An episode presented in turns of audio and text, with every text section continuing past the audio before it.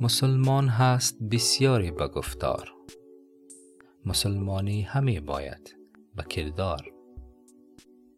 مسلمان زاده شدن و در فرهنگ اسلامی رشد کردن و سخنان اسلامی دیگران را در این حوزه تکرار کردن تنها مسلمان بودن در لفظ است. به تعبیر حضرت عطار اگر معیار حرف باشد مسلمان در دنیا بسیار است. هر کس می تواند توتیوار حرف های اسلامی را تکرار کند.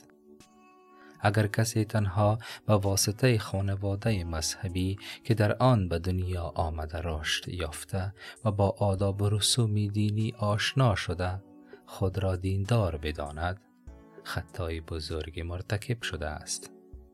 تکرار حرف های دیگرانی که آن هم بر همین سیاق مسلمان شدهاند دینداری واقعی نیست. از نظر حضرت عطار دینداری و در اینجا مسلمانی و کردار است و منحصر به گفتار نیست.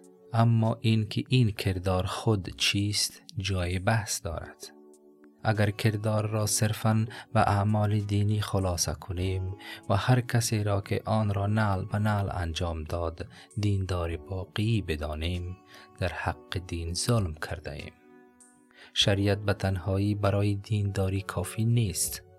مثلا اگر من نماز بخوانم اما معنای آن را ندانم و اصلا ندانم چرا نماز می‌خوانم.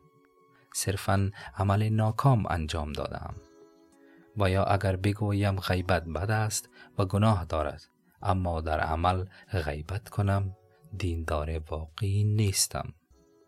و السلام.